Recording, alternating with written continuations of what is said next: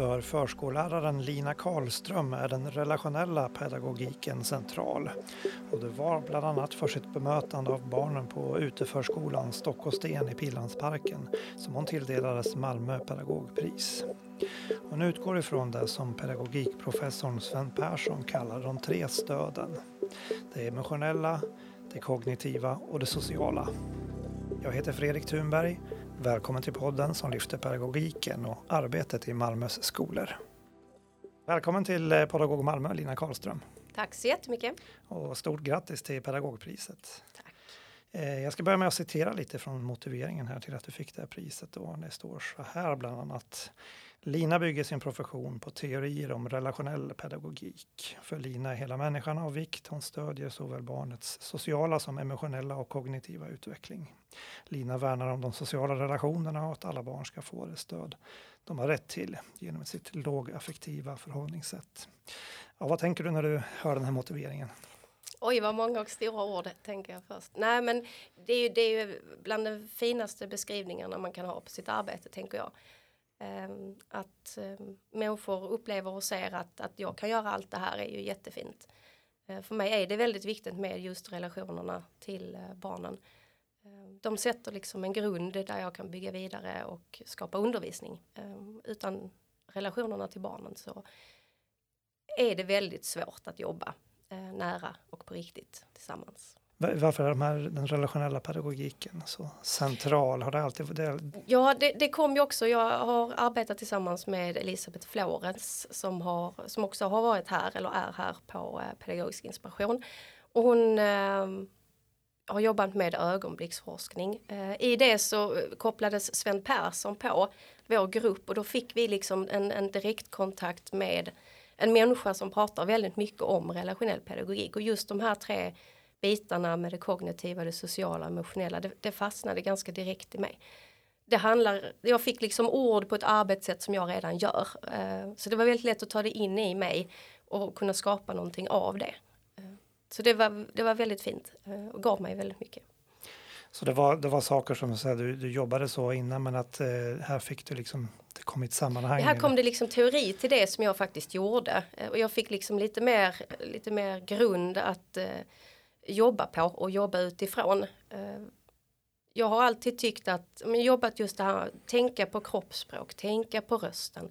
Man sätter sig ner när man pratar med barn så att vi är så jämställda vi kan vara. För jag är alltid lite längre och jag är alltid o, alltså alltid en maktbalans som, som alltid är. Jag har mer makt än vad barnen har helt enkelt. Eh, och genom att jag sätter mig, med, mig ner så blir jag i alla fall mindre och då får vi ögonkontakt. Så det, alla de här små bitarna hänger ju ihop med relationerna. Eh, jag vill bli en riktig människa till barnen jag jobbar med. Inte bara en vuxen där man ser benen. Mm.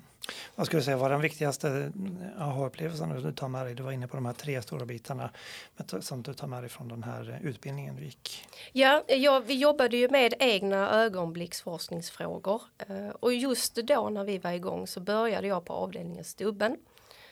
Eh, och då arbetade jag också deltid vilket gjorde att jag hade tider då jag kom ut till avdelningen ungefär samtidigt, alltså samma tid varje dag. Och då tittade jag på hur bemöter jag barnen när jag kommer innanför gränsen och när jag går in till vindskyddet. Eh, och såg att de barnen som där jag stannade upp och pratade med dem, de fick jag mycket tydligare relation med än de barnen som var väldigt långt borta när jag kom på morgonen. Eh, och då började jag ju mer aktivt också söka upp de här barnen som var lite längre bort och märkte att helt plötsligt har jag relation med dessa människorna också. Att det handlar mycket om var jag positionerar mig och hur jag gör och vad jag säger för någonting. Jag kan inte förvänta mig att om jag rusar in på gården och rakt in i vindskyddet så har jag relation med alla människorna jag går förbi. Det blir ju jätteknasigt. Så funkar det liksom inte.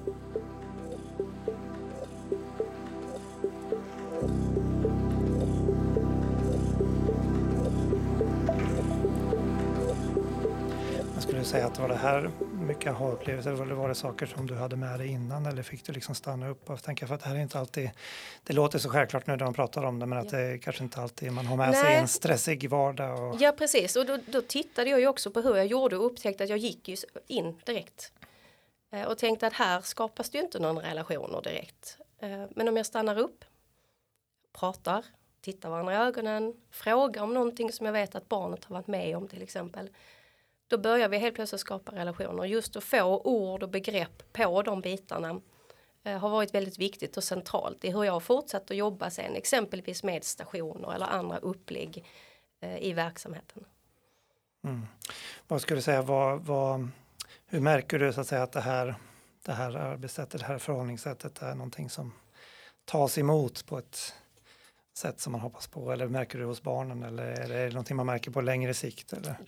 Både på längre sikt och det, det är ju ett hårt jobb tänker jag.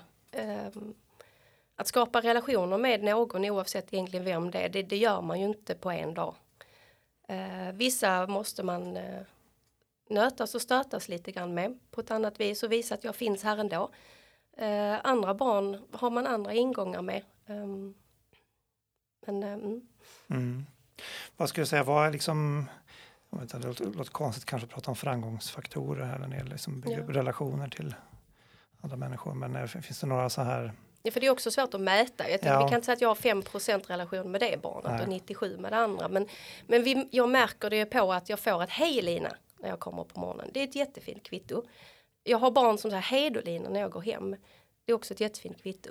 Men jag lägger också tid på att säga vad fint att du är tillbaka. Jag vet nu har du ju varit sjuk och nu är du här igen och vi har saknat dig. Det är inte riktigt som det är när du inte är här. Det gör någonting med barnen när man har en vuxen som vet att man har varit borta, välkomnar en tillbaka och är glad att man är tillbaka. Eh, så det kanske inte är så jättestora saker i sig men tillsammans så skapar de ju också en väldigt stor helhet av trygghet, närvaro, jag delar också med mig av bitar som, som jag har varit med i. Barnen berättar kanske de varit på simskola. Ja, mina barn har också varit på simskola kan jag berätta då. Så möts vi i något gemensamt. Jag behöver inte bli privat. Ehm, men jag kan dela med mig av små bitar av mig för att bli människa tillsammans med de här andra lite kortare människorna som jag jobbar med. Mm.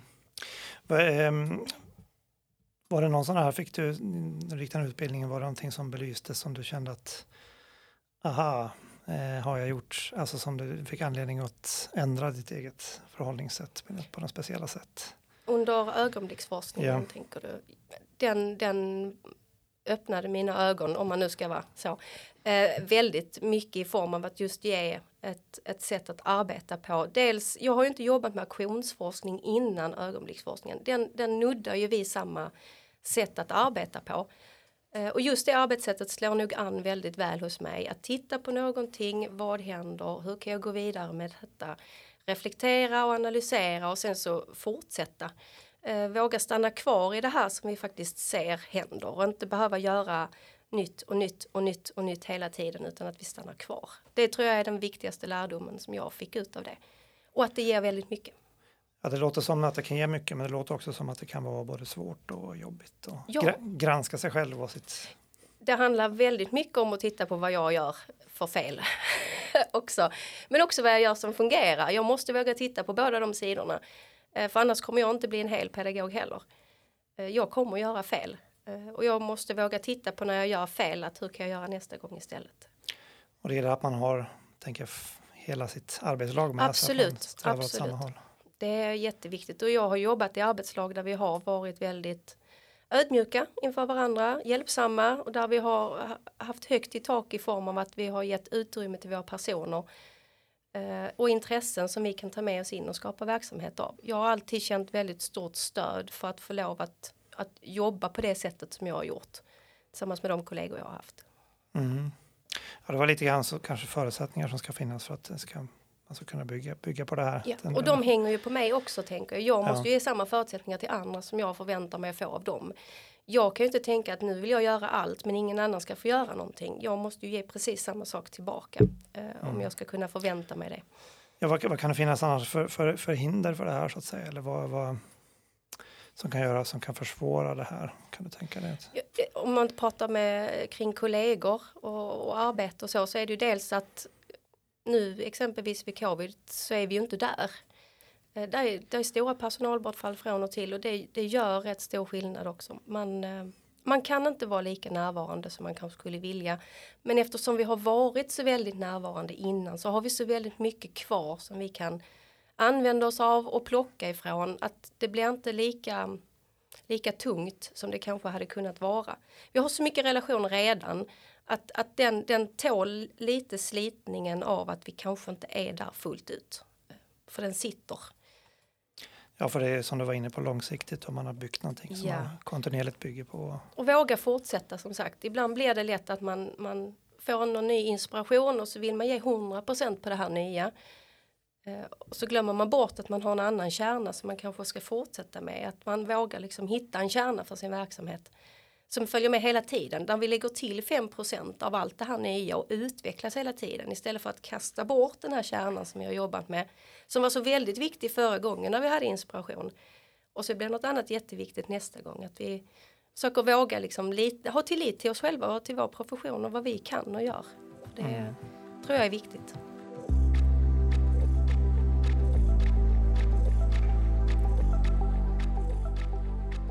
Eh, närvarande pedagoger och sådär och deras förhållningssätt är ju en sak så att säga. Men hur kan, jag tänka på, om vi går över till liksom hur material, miljö och material kan eh, spela för roll då när det gäller de här, mm.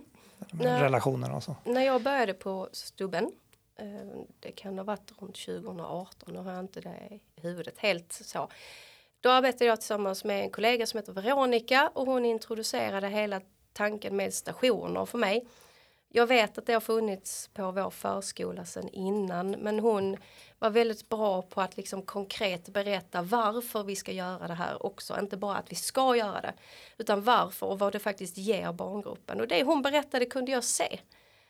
Jag blev frälst i fel ord för jag tycker inte om att använda sådana ord för det, det antyder att det liksom är någonting oh, fantastiskt och stort och det är det egentligen också. Men samtidigt så är det så enkelt att vi faktiskt bara är tillsammans hon är väldigt bra på det.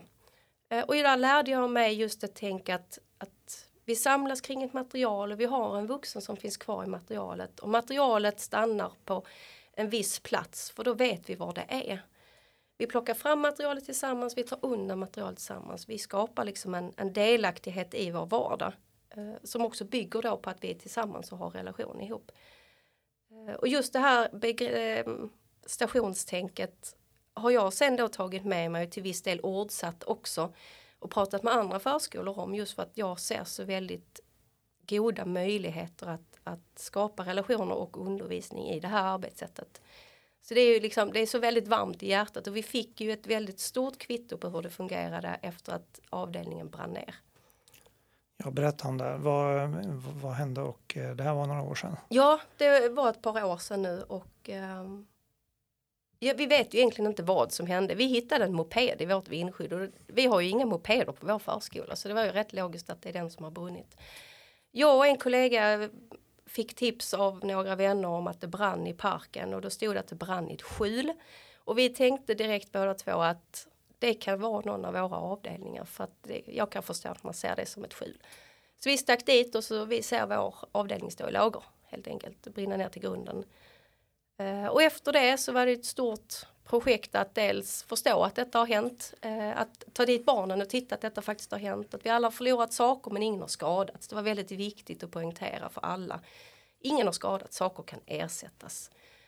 Eh, och sen flyttade vi till baksidan av den andra avdelningen som heter vindskyddet och fick med oss matteaffären, det var liksom det som var kvar.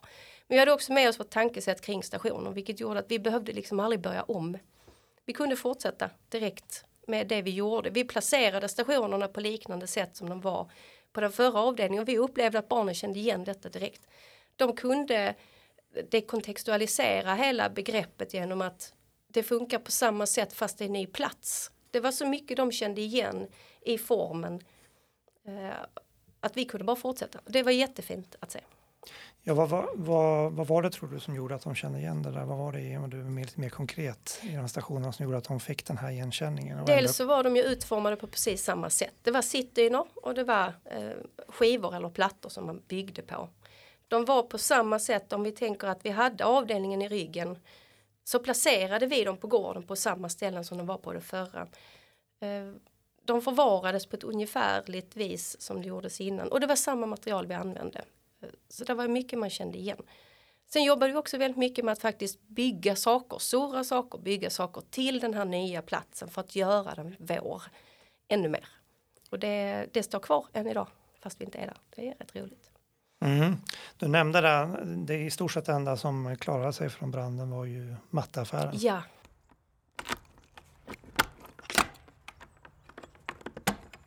Ja, nu befinner vi oss i Pildammsparken här och du öppnade just eh, mataffären eller mataffären kan du berätta? Ja, precis. Detta är då affären som vi har arbetat med i flera år nu. Eh, och den enda, som, eh, enda sak som faktiskt överlevde branden. Eh, så det är jättefint att den kunde följa med hit där vi är nu. Eh, och detta är vår mattaffär eller mataffär. Vi har skojat lite med texten där. Eh, där barnen kommer och handlar och räknar. Vi skriver kvitton tillsammans med dem så de kan se hur de har räknat för att få reda på vad saker kostar till exempel. Och allt materialet är gjort av trä. Vi har gjort det tillsammans med barnen. Så ingenting är köpt utan allting är tillverkat faktiskt från trä som har funnits här i parken. Grenar och kvistar och så. Så det är närproducerat kan man verkligen säga? Det kan man säga, absolut närproducerat. är ju hyllorna här liksom belamrade med varor. Kan du berätta lite grann? Vad, Ja. vad är det, vad finns här och vad, hur, hur kommer det sig att just det här finns? Har ni liksom kommit Det fram som till? finns här, eh, allt från då klubbor till eh, pepparkakor och kanelbullar och sill och mackor och tårtbitar. Allting kommer efter vad barnen har önskat att vi ska ha för någonting. Vi har också en, en stor mängd glass, för den är populär kan jag säga. Eh, Så den handlar de väldigt mycket av. Kostar också två kronor, vilket är, eh, då kan man komma på att man kan handla rätt många glassar när man har 10 kronor. Det är spännande när de kommer på det. Glassen går bra så här på vintern också eller? Absolut går den bra även på vintern. Det, är, mm. Så har vi en prislista här. Har ni någonting ni har kommit fram till gemensamt eller vad? Ja, eh, prislistan är också dels markerad då med siffror för vad sakerna kostar men också med prickar. Detta för att både barn som är yngre och jobbar med antal ska kunna räkna ut vad det kostar men också äldre barn som börjar vänja sig vid hur symbolerna ser ut ska kunna avläsa vad saker kostar. Eh, Och det är också barnen som eh, har bestämt tillsammans med oss. Vi har pratat om vad som är rimligt. Om man har 10 kronor, vad är rimligt att saker kan kosta då? Till exempel. Så att, att ett ägg till exempel kostar 3 kronor och att en, eh, ett kex kostar 2 kronor är ganska rimligt om man har 10 kronor att handla för. Mm. Är det någon, någon meny, eller jag ska säga en meny, men är det ett utbud som förändras här eller tillkommer det saker? Ja, ibland, eftersom sakerna är gjorda av trä så kan det också bli att precis som riktig mat möglar de också Eh, och behöver bytas ut. Antingen så byter vi ut det till det som eh, det var innan eller så gör vi något nytt utifrån vad barnen önskar. Eh, så det hänger lite på vad de vill ha för någonting i affären också. Kan du bara ta, ta oss med då till en, liksom, när ni öppnar affären här? Det blir som en liten eh, en, som en händelse. Ja, absolut. Så fort eh, någon ställer sig här vid lådan och de hör att det rasslar i låset, då är här en kö framför affären direkt. Eh, och de lägger fram gränser för att de ska kunna stå och handla i lugn och ro. De pratar med varandra om vad de ska köpa för någonting och bredvid affären brukar de lägga sittdynor som kan sitta och fika efter de har handlat tillsammans. Så eh, ja, det händer mycket bara man ställer sig här. Så det är en väldigt attraktiv station hos oss. Från eh, din eh, pedagoghorisont här, vad, vad skulle du säga, vad, är liksom, vad tror du, varför är det här så lyckat? Ja, det verkar ju som att de tycker att det roligaste är att handla och räkna och betala. Själva fikadelen gör de också men de är rätt snabba på att komma med så kallad leverans till mig då i affären igen. Och sen ställa sig i kö och handla igen. Jag tror det här, det är roligt och lustfyllt att göra något som även vuxna gör eh, på riktigt. De får göra detta på ganska mycket på riktigt också. De får lämna ifrån sig något och så får de någonting för de här pengarna de lämnar. Eh, och jag tror det är roligt. Det, det har hållit i fyra år nu snart så det, det är fint.